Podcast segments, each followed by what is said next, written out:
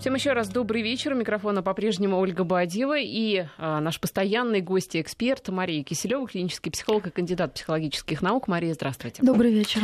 Ну, а, к сожалению, вот за те две недели, что мы с вами не виделись, а, произошло действительно такое ощущение, что вот вот эта фраза «весеннее обострение», иногда говорят ее с ироническим оттенком, но ощущение, что действительно зря люди иронизируют по этому поводу, потому что если хотя бы даже вспомнить вот это вот происшествие в московском метро, сейчас я даже не буду углубляться в том, из-за чего и что они поделили. В принципе, сам факт, когда человек, у которого есть травматический пистолет, стреляет своему оппоненту в голову, изначально, в принципе, понимая, что это опасно, это очень опасно, да, пусть даже это и травматика, что стреляет два раза в голову, это уже, мне кажется, а, говорит о некой психологической неуравновешенности. Что вообще происходит?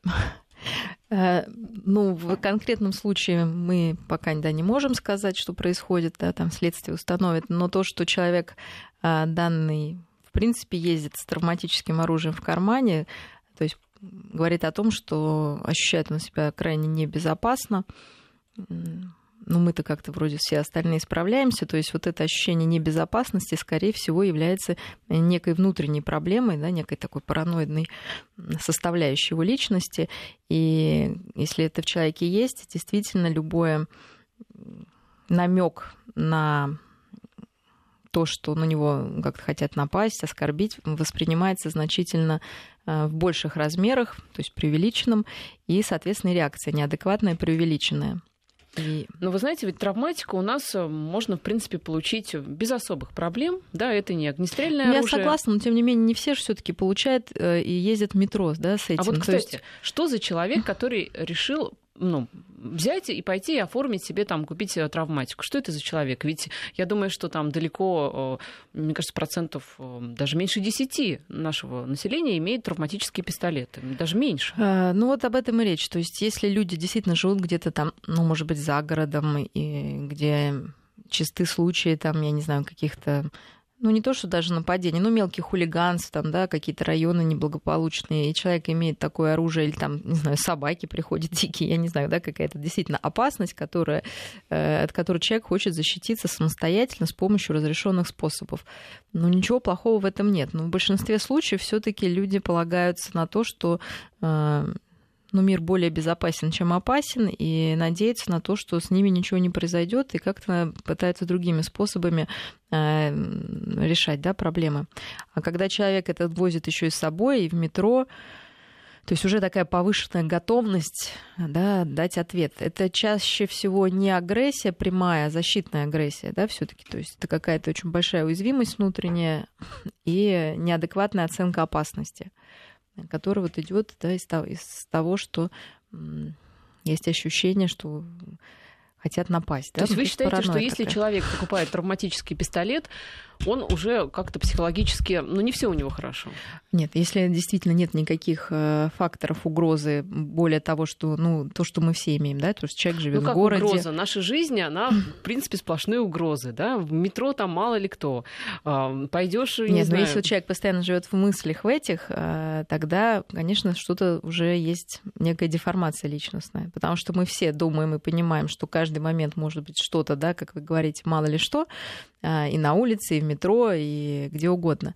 Но, тем не менее, мы с этим внутренней тревогой а, справляемся и надеемся все таки на лучшее. И большинство людей, собственно, доживает до счастливой старости, с ними ничего не происходит. Да? А кто-то вот настолько тревожен, настолько ему кажется мир небезопасным, что нужно иметь при себе оружие, да, биту там или что-то. И вот эта реакция такая действительно очень импульсивная, без оценки последствий, говорит о том, что человек находился действительно в измененном каком состоянии э, психологическом, да, потому что действительно не оценивал последствия происходящего, хотя действительно какой-то, то есть ни нож человек не достал, да, не было какой-то действительно угрозы прям очевидной от э, жертвы. Как вы считаете, который стал а жертвой. может быть вообще вот какие-то ограничения на травматику такие серьезные ввести? Или все-таки это единичный случай, ну, выстрелил, да, ну, лишился человек Нет, глаза. мне кажется, что при приобретении травматики, конечно, нужно все-таки учитывать, кто это приобретает, да, какие-то, я не знаю, требуются хотя бы минимальные э, справки о психологическом состоянии, я не в курсе, да. Вот, кстати, идее... слушатели, да, уважаемые угу. друзья, у кого есть травматика, ну, кто ее, возможно, там приобретал, может быть, там использовал даже, расскажите, насколько это сложно приобрести такой пистолет, насколько а, вообще действительно нужны какие-то бумаги и зачем оно вам? Вот зачем оно вам, да? Тоже было Очень бы интересно. интересно. То есть я да. еще раз говорю, я представляю людей, которые, возможно, живут вот, ну, за городом, в каких-то неохраняемых местах, где вот э, мелкие хулиганства, э, ну, вполне э, так часто случаются, да, или что-то еще, и человек имеет это оружие, чтобы действительно, ну, какую-то первую такую защитную помощь себе оказать. Но если таких вот явных угроз человеку не поступает, то, э, скорее всего, это его внутренний мир э, заставляет да, обороняться. Вот. Но обычно люди, которые проецируют на, ну, считают мир недружественным, часто сами в глубинном своем смысле тоже очень этот мир не любит. Да, и очень этот мир не любит, да, и ожидают соответствующего а, поведения от окружающих. Подвох ожидают отовсюду. Да. Вот из Петербурга нам пишут, нормальные люди, у меня травматика, отношусь к ней как к игрушке для взрослых, лежит в сейфе. Ведь да, с другой стороны, пистолетики, вот эта вот вся атрибутика, это же ведь какие-то такие мужские, я бы даже сказала, немного детские истории. А, ну, это да? на иметь самом деле, да, иметь пистолетик, э, вы же понимаете, что если реально будет угроза, ну, не знаю, там, терористы, да, какой-то теракт будет происходить или какой-то разбой, то вряд ли вот этот пистолет от чего-то вас бережет. То есть это скорее такое еще и психологическое оружие, какое-то ощущение, что у тебя есть что-то а, большее, чем да, твоя, твоя сила а, внутренняя, внутренняя, внешняя, физическая. И когда этот э, пистолет еще лежит и в сейфе, а, то это еще больше, мне кажется, психологического аспекта в этом во всем, потому что его достать оттуда да. трудно, нужно время. Конечно, если на вас уже нападут, то нападут, вряд ли вы побежите подбирать ну, код от быстро, сейфа. Да, да, да, да, быстро достанете. То есть это скорее такая вот, ну, действительно психологическая защита, дополнительная некая броня, которая на психологическом уровне защищает человека от опасности, Вы как знаете... некий оберег. Вы знаете, как люди мнительные, у которых, ну, бывает такие скажем, соматические реакции телесные, психологического происхождения, им очень важно, например, иметь в сумочке таблетки. То есть само понимание, что есть э, в сумке таблетка, которая поможет, часто помогает человеку избежать там, приступа тахикардии там, да, или вот, панической атаки. То есть это знаете, главное что-то иметь да, рядом. по поводу таблеток мнения, что наоборот лучше не носить с собой вот эту вот там косметичку с таблетками, потому что если у вас есть таблетки от головы, от давления, от всего, э, что может с вами случиться, оно с вами обязательно случится случиться? Ну, по-разному бывает, да, и многим действительно помогает одно понимание, что у него есть некая защита, и он себя чувствует э, защищенным, а многие, э, знаете, так называется самосбывающееся пророчество, да, когда человек чего-то очень боится, он, тем не менее, каким-то способом накликает на себя это, э, эту беду, вот, и потом говорит, ну я же знал. Вот, угу. Может быть, как так раз это, да, может быть, это как раз тот случай э, с этим человека в метро, который мы же понимаем, если мы что-то хотим найти, мы обязательно найдем. То есть, может быть, ему показался недружелюбным некий взгляд, пошел конфликт, человек сказал, я так и знал, что на меня нападут, стал защищаться. Вот у него картинка сложилась, его пазл в некое, так, ну, в то, что произошло. Вот, хотя потом, я так понимаю, он раскаивается и сам не очень понимает, как все произошло на самом деле. Нам на WhatsApp, я еще раз напомню его номер, плюс 7 903 170 63 63. Такое ощущение, что слушатели между собой переписываются, потому что один из них спрашивает, не зазорно ли, по вашему мнению, водителю такси иметь при себе травматическое оружие, а, а из Омска нам пишут, что в городе за последние месяцы было совершено несколько нападений на таксистов, и три из них с летальным исходом.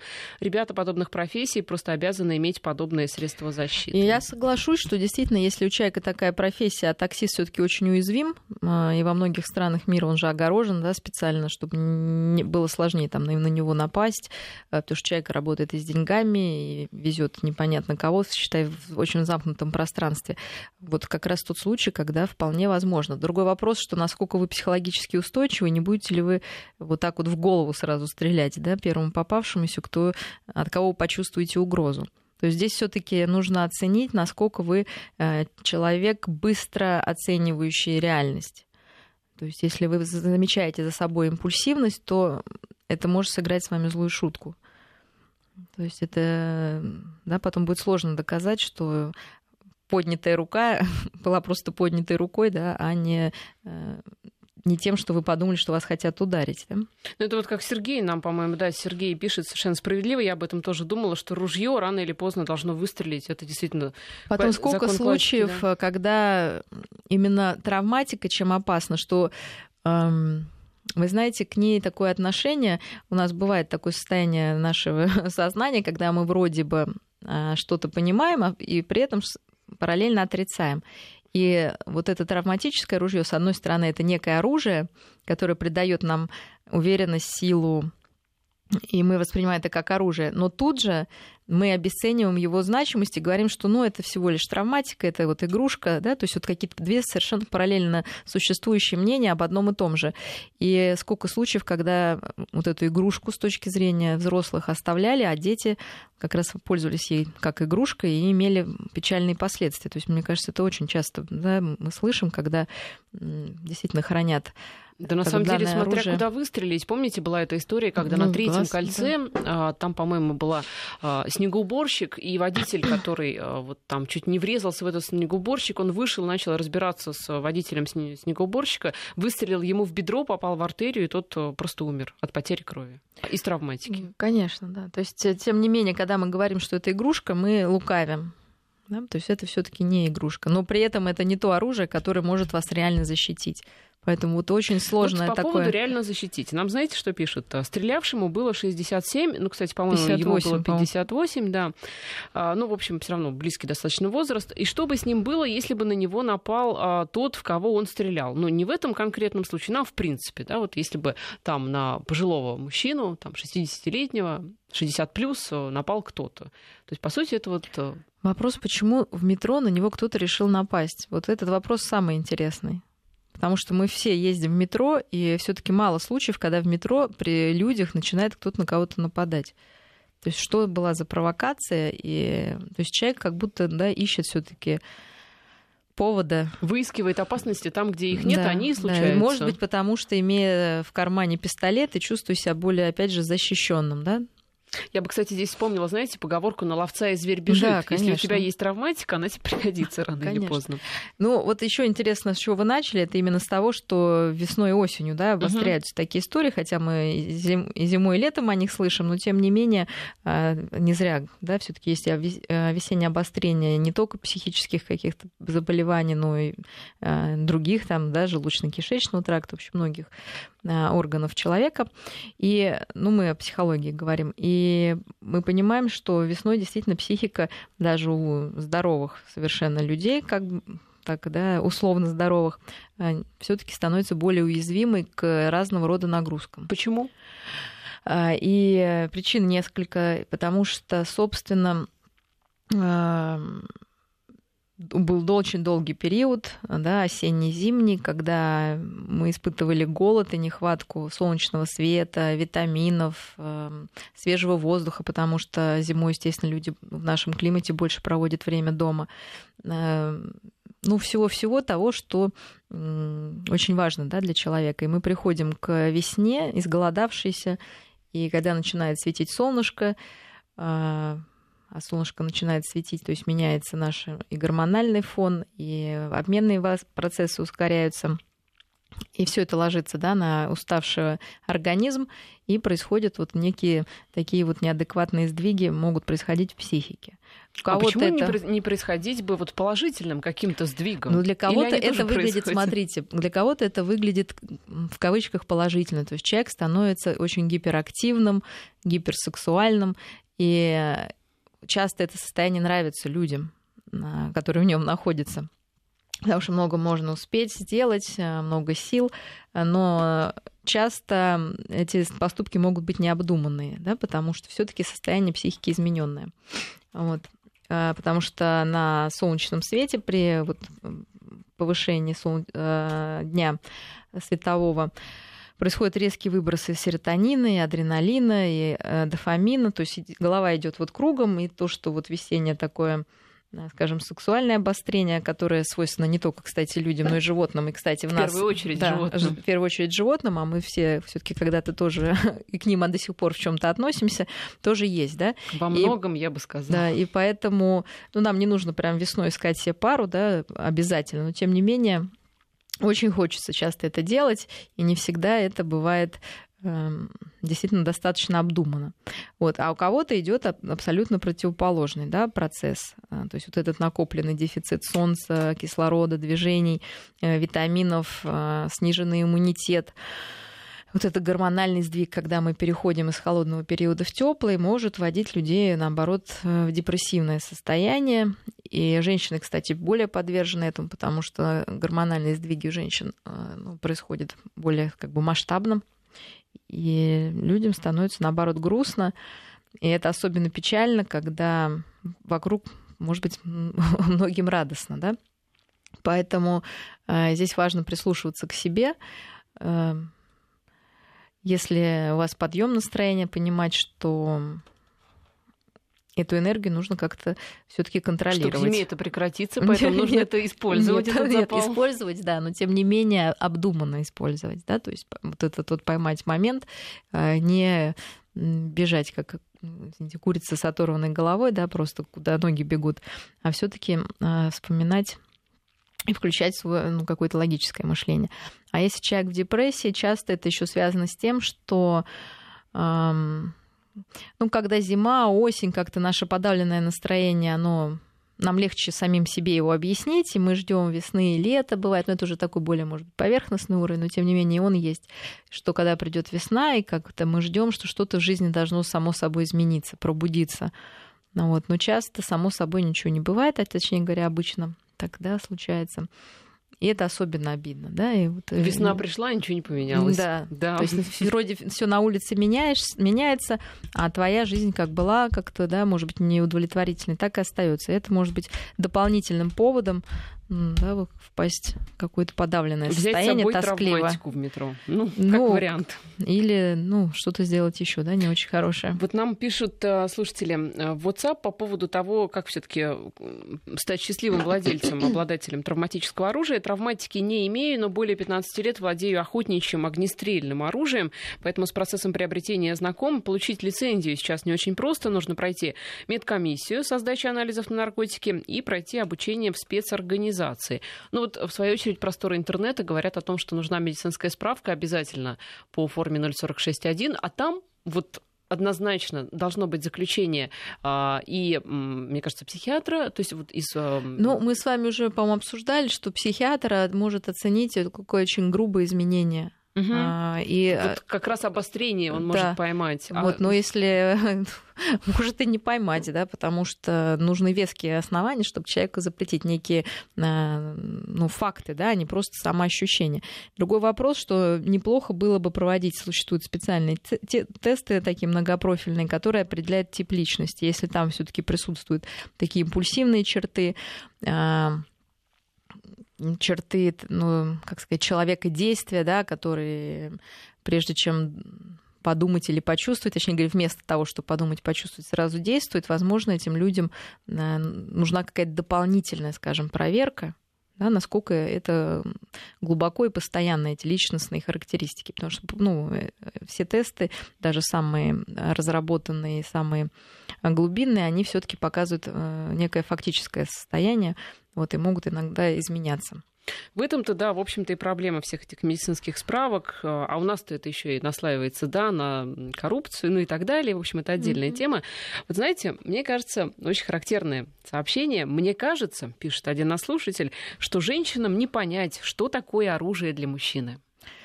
Ну, нам много чего не понять, что понятно мужчинам, мы с этим даже не спорим. Но просто нам, может быть, непонятно, но бывает страшно. находиться рядом с мужчинами с травматиками, если они э, с травматическим или не с травматическим оружием, если они нам кажутся не очень меняемыми. Поэтому мы, вот женщины, и рассуждаем, собственно, как себя глупеньких как-то, собственно, уберечь. И чтобы, и чтобы вы тоже нас все таки не с помощью травматики защищали, а с помощью, я не знаю, там, каких-то словесных эм, воздействий. Ведь, мне кажется, все таки начинать нужно да, со слова, чтобы ну, усмирить конечно, противника. Да. Но там уже как пойдет. Сам сотрудник полиции, пишете вы, владеет травматом, в быту ни разу им не пользовался, в 90% э, случаев будут проблемы за его использование, перцовый баллончик в массы.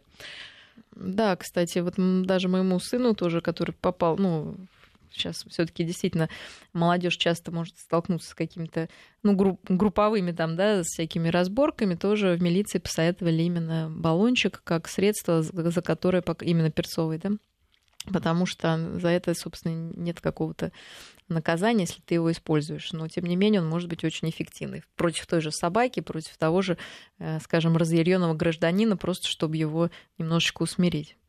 Потому да. что, я говорю, в травматике есть некая... Мне кажется, все равно как, люди, знаете, приобретающие... Мне кажется, по аналогии с комментариями в интернете, вас не идентифицируют. Вот по пуле в том числе. Ну, может быть. Нет, я думаю, что здесь вот эм, есть самообман. То есть люди, покупающие травматику, это люди несколько любящие сами себя обмануть. Да? То есть им кажется, что у них есть какое-то все-таки оружие. Вот. На самом деле оно не очень защищающее, больше приносящее, возможно, бед, потому что да, вот есть соблазн его использовать потому что зачем тебе оружие, если оно просто где-то лежит, да, то есть вот очень много возникает сразу соблазнов, да, связанных с этим вот, э, с этой игрушкой, как говорят наши слушатели. Вот. Ну, мальчики действительно это любят, поэтому, мне кажется, лучше ходить, наверное, в тир, куда-то угу. на стрельбище и стрелять из настоящего Если, оружия. Да, да. выпустить и пострелять. Да, по-настоящему, да. Вот еще история нам рассказывает. Был случай, после которого моя жена отказалась от ношения травматического пистолета. Как-то вечером после работы, идя домой, я зашел в палатку. Выходя из нее, а, я, я, не, я заметил, как мимо проходит моя жена, и я незаметно к ней подкрался. Схватил сзади, не сильно, жену. Она очень испугалась, но никаких действий по своей защите не совершила. У нее просто была паника, и после этого случая она поняла, что носить с собой пистолет ей просто не имеет смысла то, о чем мы говорим, да, то есть это скорее психологическая, да, какая-то вещь, что нам кажется, имея в кармане защитника в виде травмат, травматического, да, пистолета, то, ну, как бы, нам кажется, что мы менее уязвимы, да, или нам более, больше чего-то позволено, как вот этому человеку, который теперь, теперь придется а, отвечать, да, за травмы принесенные там. Там не травмы, там, там серьезные серьезно. уже, мне кажется, даже э, очень серьезные последствия, потому что глаз э, спасти не удалось, то есть это однозначно тяжкий уже вред здоровью. А вот э, Игорь из Твери нам пишет, что агрессию молодежи создает телевидение. Но ну, здесь я бы плавно перешла на нашу следующую тему. Касается она истории о предложении э, псковских депутатов э, не рассказывать э, там, в средствах массовой информации о случаях насилия а, в том числе там над несовершеннолетними, потому что, как считают э, некоторые вот представители этих депутатов, э, такие истории, наоборот, провоцируют преступников. Вы согласны с тем, что вот, вот эти вот э, там да, я согласна, рассказы что... провоцируют? А, вот эти смакования деталей, причем выискивание да, какой-то дополнительных деталей и средства массовой информации, мне кажется, где-то соревнуются, да, кто больше накопает вот грязи и подробностей. А, Причем часто даже ну, эти подробности не в защиту жертвы, а против нее а, имеют двойной вред. Да? С одной стороны, а, люди, склонные к преступлениям, видят, что кто-то себе смог это позволить. И если нам кажется, что э, такие люди испугается, увидев, что преступник будет наказан, мы ошибаемся, да, потому что вот это желание совершить какое-то злодеяние, ну, как бы оно выше страха быть наказанным. И когда они видят, что это можно делать, что это происходит, это скорее некий дополнительный стимул. Ну, если ему можно, почему мне нельзя, да? А дальше а человек же, последствия... почему даже страх наказания не пугает? Зачем тогда вся наша правоохранительная система с этими посадками? Ну, потому что порой наши такие инстинктивные внутренние желания настолько сильны, а здесь мы как-то опять становимся больше животными, да, и говорим о некой животной нашей сущности, что никакое наказание уже да, нас как-то не испугает. А когда мы еще больше в этом копаемся, эти инстинкты еще становятся сильнее. У нас сейчас короткая пауза на новости. Я напоминаю, что Мария Киселева, клинический психолог, у нас в студии. Через пару минут вернемся. 19.33 в Москве. Мария Кислева, клинический психолог и кандидат психологических наук. Мы перешли, в общем-то, уже а, закончили с темой травматики, но я хотела бы еще одно сообщение от Александра из Петербурга зачитать. Там очень такая достаточно подробная mm-hmm. инструкция по поводу травматики. Так вот, э, Александр пишет, покупал пять лет назад э, в свое время, в то время работал инкассатором. Покупка была стандартная через магазин, оформление в то время было очень простое, дешевое, 500 рублей, ходить никуда не нужно было. А сейчас оформление и продление стало дороже, нужно и в ТИР сходить, и к врачу, и теория обучения. Все удовольствие стоит примерно 20-25 тысяч. А, лежит э, в итоге как игрушка, ношу с собой только для психологической поддержки. В свое время на меня и нападение было, но я даже воспользоваться не смог, помог, э, так как вокруг было много людей и побоялся в кого-то попасть. Больше всего он мне нужен просто где-то пострелять по банкам, э, по банкам, по банкам, mm-hmm. не, не по таким банкам, да, где деньги лежат, да, просто по банкам, я надеюсь, по, по крайней мере, да. И если что-то пригрозить им, ну все-таки не банкам, наверное, да, а пригрозить там ну, преступникам там, каким-то да. потенциальным. Это Александр вот с такой историей про травматику. Ну, а мы возвращаемся вот э, к рассказам о различных преступлениях преступлениях э, в средствах массовой информации, все-таки насколько они действительно эм, ну, там, мотивируют преступников совершать действия. Ведь если вспомнить, например, э, маньяков там, советское, в советское время Чикатило, о которых особо никто и не рассказывал, все равно ведь э, маньяки-то были, о них не рассказывали, они были. О них сейчас рассказываем, они все равно есть. А, ну, конечно, процент преступления такой, в принципе, достаточно стабильный, но, а, возможно, такие... Смотрите, значит, если у человека повышенный и так уровень а, да, агрессии зашкаливающий, то любые агрессивные эм, картины и рассказы обычно не снижают, да, а повышают этот еще уровень, э, как бы растормаживают. Да? То есть человек себя тормозит, а когда он эм, подзаряжается увиденным, услышанным, то ему сложнее, да, это еще более сложно в себе удерживать. И, конечно, возникает опасность, что человек совершит да, вот это а, злодеяние. Ну, это как по сказать... аналогии с самоубийствами, ведь тоже да, с, ну, рекомендуют да, конечно, не рассказывать да, с самоубийствами это вообще очень да, такая заразная вещь, и если вы посмотрите сейчас даже статистику, часто бывает вот э, подросток выкинулся из окна где-то, да, там рассказали, и за ним еще там парочку, да, в каких-то местах случаев произошло. Понимаете, но здесь действительно сложно, мне кажется, соблюсти грань между журналистикой и какой-то психологической, я не знаю, ну, э, по, Нет, по ну, грань, э, мне кажется, как раз грань понятна а, абсолютно, потому что мы рассказываем, ну, то есть вообще смысл, мне кажется, средств, это мой, мое мнение mm-hmm. личное, да, что смысл средств массовой информации действительно доносить до людей некий опыт с тем, чтобы люди, учась на этом опыте, не совершали ошибки. Так. Вот. А, но а, сейчас средства массовой информации, мне кажется, несут дополнительную функцию, которая, видимо, для них более прибыльна. Это еще а, как-то Жареного сильнее, добавить, да, да развлечь, развлечь mm. обывателя. Вот, а так как вы понимаете, что э, такие, как сказать, сензитивность, то есть чувствительность людей э, к трагедиям, к боли, к вот этим всем ужасам, картинам убийств, э, да, вот эти все расчлененки назовем в кавычках, э, то есть уже этого столько, что для того, чтобы привлечь э, читателя или зрителя, да, нужно что-то показать совсем-совсем сверхъестественное. Вот, и, собственно, сюда добавляется да, вот эти картинки, подробности ну, вот смотрите, и так далее. Но просто... какой, угу. какой, что нам это добавит? Нам это, честно говоря, не добавляет ничего нам для это нашего... кому? Нам, аудитории нам... аудитории, да. Аудитории. Нам аудитории, конечно. Ну, смотрите, был недавно такой э, случай в Туле, может быть, вы помните, недели две назад, двойное самоубийство, там две школьницы, 11 и 13 лет, выбросились с шестого этажа, у них там были проблемы в семье, насколько я понимаю.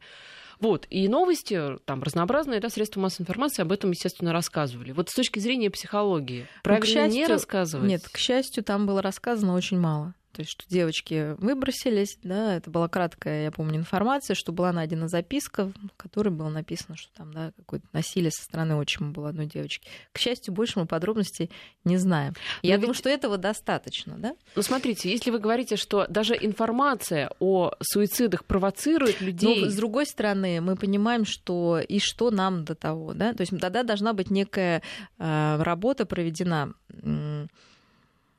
по тому, эм, Первое, как понимать, да, что подростки хотят совершить самоубийство, как понимать психологию э, этих подростков. Да, то есть вот это, как сказать, второй составляющий, к сожалению, практически нигде нет. Есть некие комментарии, очень такие, да, поверхностные, но нет э, какого-то разбора полетов, да, произошедшего.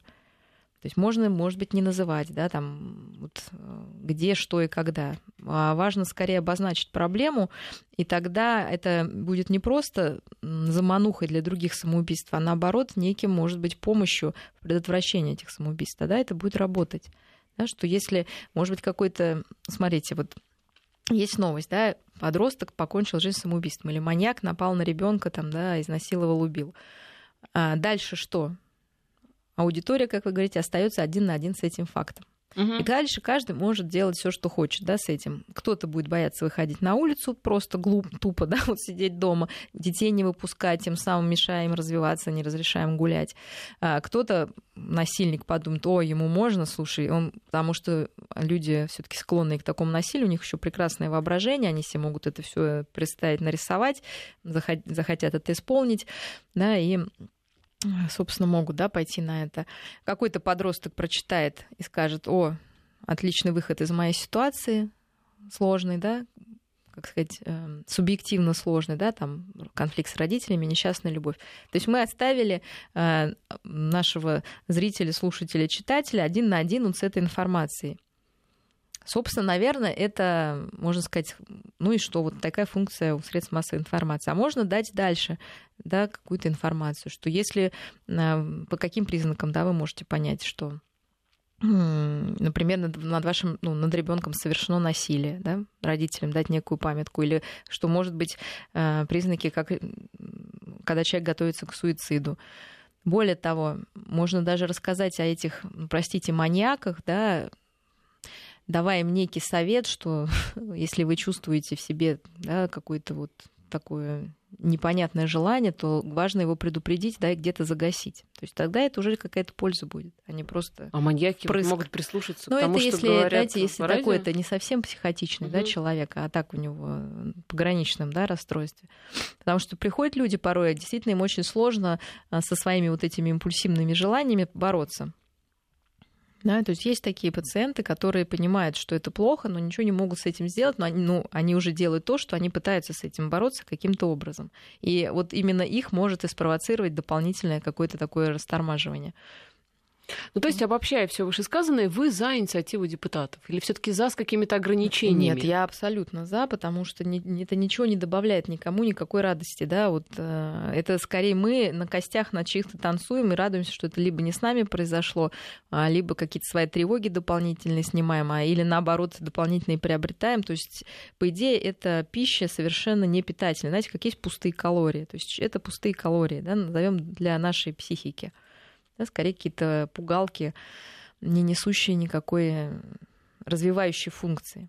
Но ведь с другой стороны, все-таки, если родителям, опять же, рассказывать не только о случаях педофилии, да, но действительно рассказывать о том, а, рассказывать о том, как детей учить а, там, не общаться, либо как, каким образом это, общаться вот с незнакомцами. Нужно, да, вот это нужно, да. Может быть, это не должно быть. Дело в том, что сейчас это происходит слишком индивидуализировано, то есть прям в каком городе, в каком доме, там какой человек. Во-первых, это нарушает права даже жертвы, я считаю, психологические права. То есть это вторжение, нарушение границ человека, пострадавшего потому что в любом случае это жертва.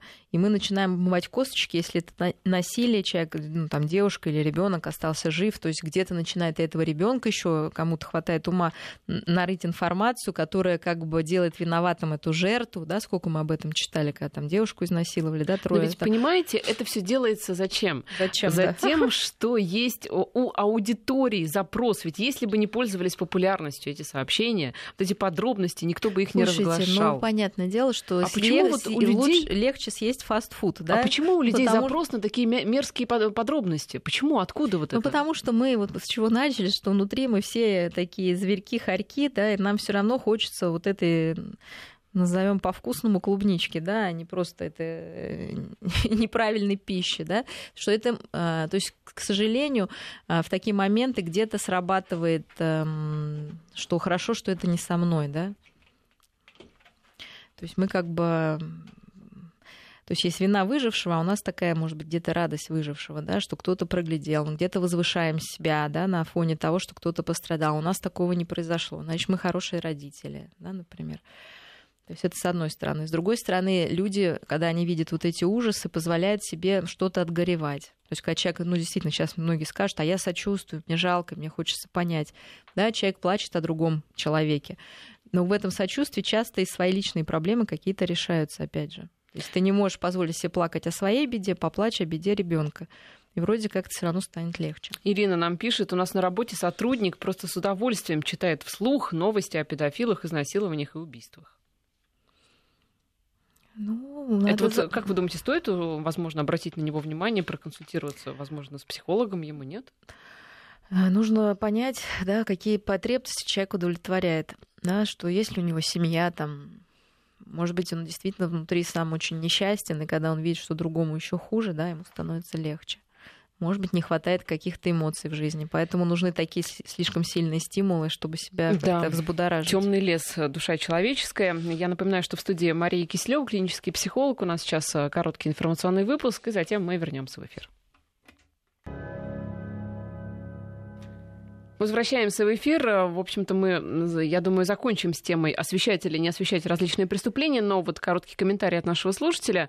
Не согласен с вами, если все преступления не освещались, то, мне кажется, их было бы больше, ведь э, это а, тогда делалось бы просто, ну, втихую. А вот тут вроде бы как совершил что-то, да, и сразу все знают, и друзья, и родственники, и вообще весь мир. То есть вот такое вот глобальное осуждение. Мы не говорим, что нельзя освещать, мы говорим, что не нужно это смаковать угу. и детализировать, а показать э, преступника в жалком виде очень даже можно.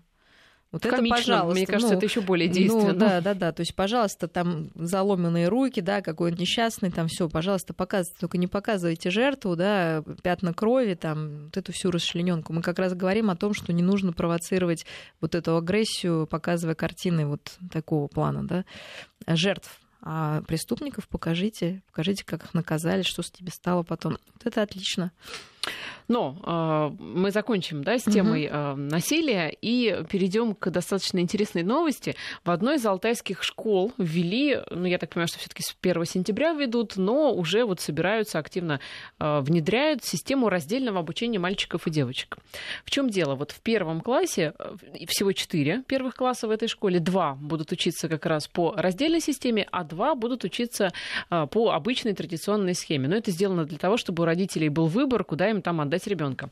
И здесь очень примечателен комментарий директора школы. Она э, говорит о том, что э, таким образом дети будут показывать э, более там, хорошие, более качественные нейродинамические и психологические характеристики.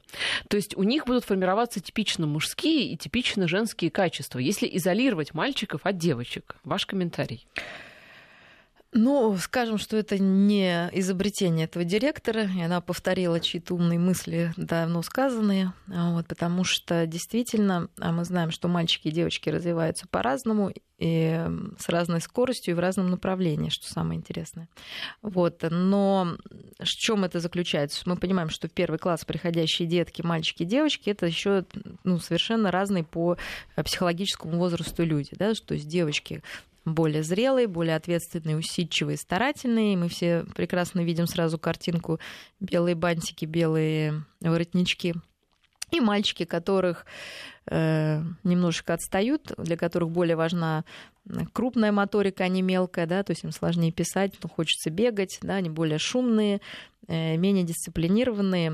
Э, и более того, э, если усреднить, ну, как бы даже не усреднить, а взять некий стереотип, да, что девочки более скажем, правополушарные, то есть им урок нужно объяснять с опорой более на эмоции, чувства, такие, да, образы, а мальчики более левополушарные, то есть им нужно все логически, четко и по правилам.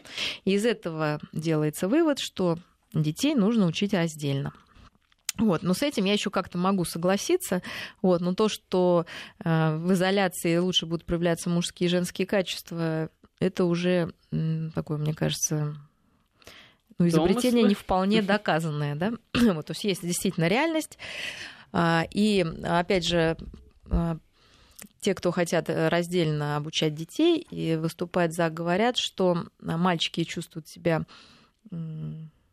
униженными несколько, подавленными, доминирующими такими девочками. А, и чтобы соответствовать, начинают перенимать а, девичьи черты. Но вы видите, уже даже в этом есть некое противоречие, потому что если девочки доминируют, то как-то это не девичьи черты, да? Потому угу. что доминация это черта не девичья. Угу. Вот, поэтому э, сложно сказать, да, наверное, насколько то есть вот я говорю, что есть действительно реальность, да, что девочки где-то быстрее, чем мальчики развиваются, но есть э, что-то уже такое, скорее, спекуляция, когда нам кажется, что если мальчиков изолировать, они будут более мужественные, а девочки более женственные. А педагоги ссылаются на то, что будут разные занятия, что у мальчиков будут более мужские занятия. Но это можно да, и так да, разделить. В том-то все и дело. Урок, Всю жизнь, труда, да, и да. уроки физкультуры, угу. действительно, я считаю, что нужно разделять. Конечно. И, по-моему, всегда так и было, и в нормальных школах это и есть до сих пор. А, а какие-то общие знания вполне можно приобретать вместе. Потом, более того, как раз если мальчики будут видеть старательность и усидчивость девочек, они вообще, в принципе, будут видеть пример, что можно по-другому, да, что можно там не скакать и прыгать, а можно вообще где-то посидеть. И это не всегда должно вызывать... парней сажаются девочками-отличниками. Конечно, чтобы они где-то их подтягивались, а, и подтягивались, и, и где-то и где-то их уравновешивали, да. Вот, поэтому я вот скажу честно, я бы не стала отдавать своего ребенка, а, у меня есть и мальчики, и девочки, mm-hmm. вот, а, в школу одна Но вы их раздельно не воспитываете, да? Воспитываете Безусловно, их вместе. Да, и при этом каждый имеет черты, как бы, да, вы, кстати, правильно сказали, все равно потом люди где-то встречаются Конечно. и общаются. Более того... И чтобы для них это не было открытием? Нет, что, более о... того, нет. А, я могу объяснить, откуда приходят такие идеи. Были какие-то исследования, которые говорили, что действительно успеваемость вот в однополых классах выше, какое-то поступление в институте процент выше, но при этом британские ученые, как обычно, отличились, они померили, что и проблем семейной жизни больше у тех, кто учился а, в однополом как бы классе. Потому что в Англии как раз много да, таких угу. школ, которые именно. Так что все должно быть э, уравновешено. В общем, как нет вы, хорошего да, и плохого, сказали. да, должно быть уравновешено. Где Поэтому нужно... мальчики, э, чтобы при каждом мальчике была девочка, ну либо наоборот. В общем, мы за э, разнообразие этого мира. Ну что, mm. время наше подошло к концу. Спасибо, Мария Киселева, mm. клинический психолог и кандидат психологических наук. Спасибо, до свидания.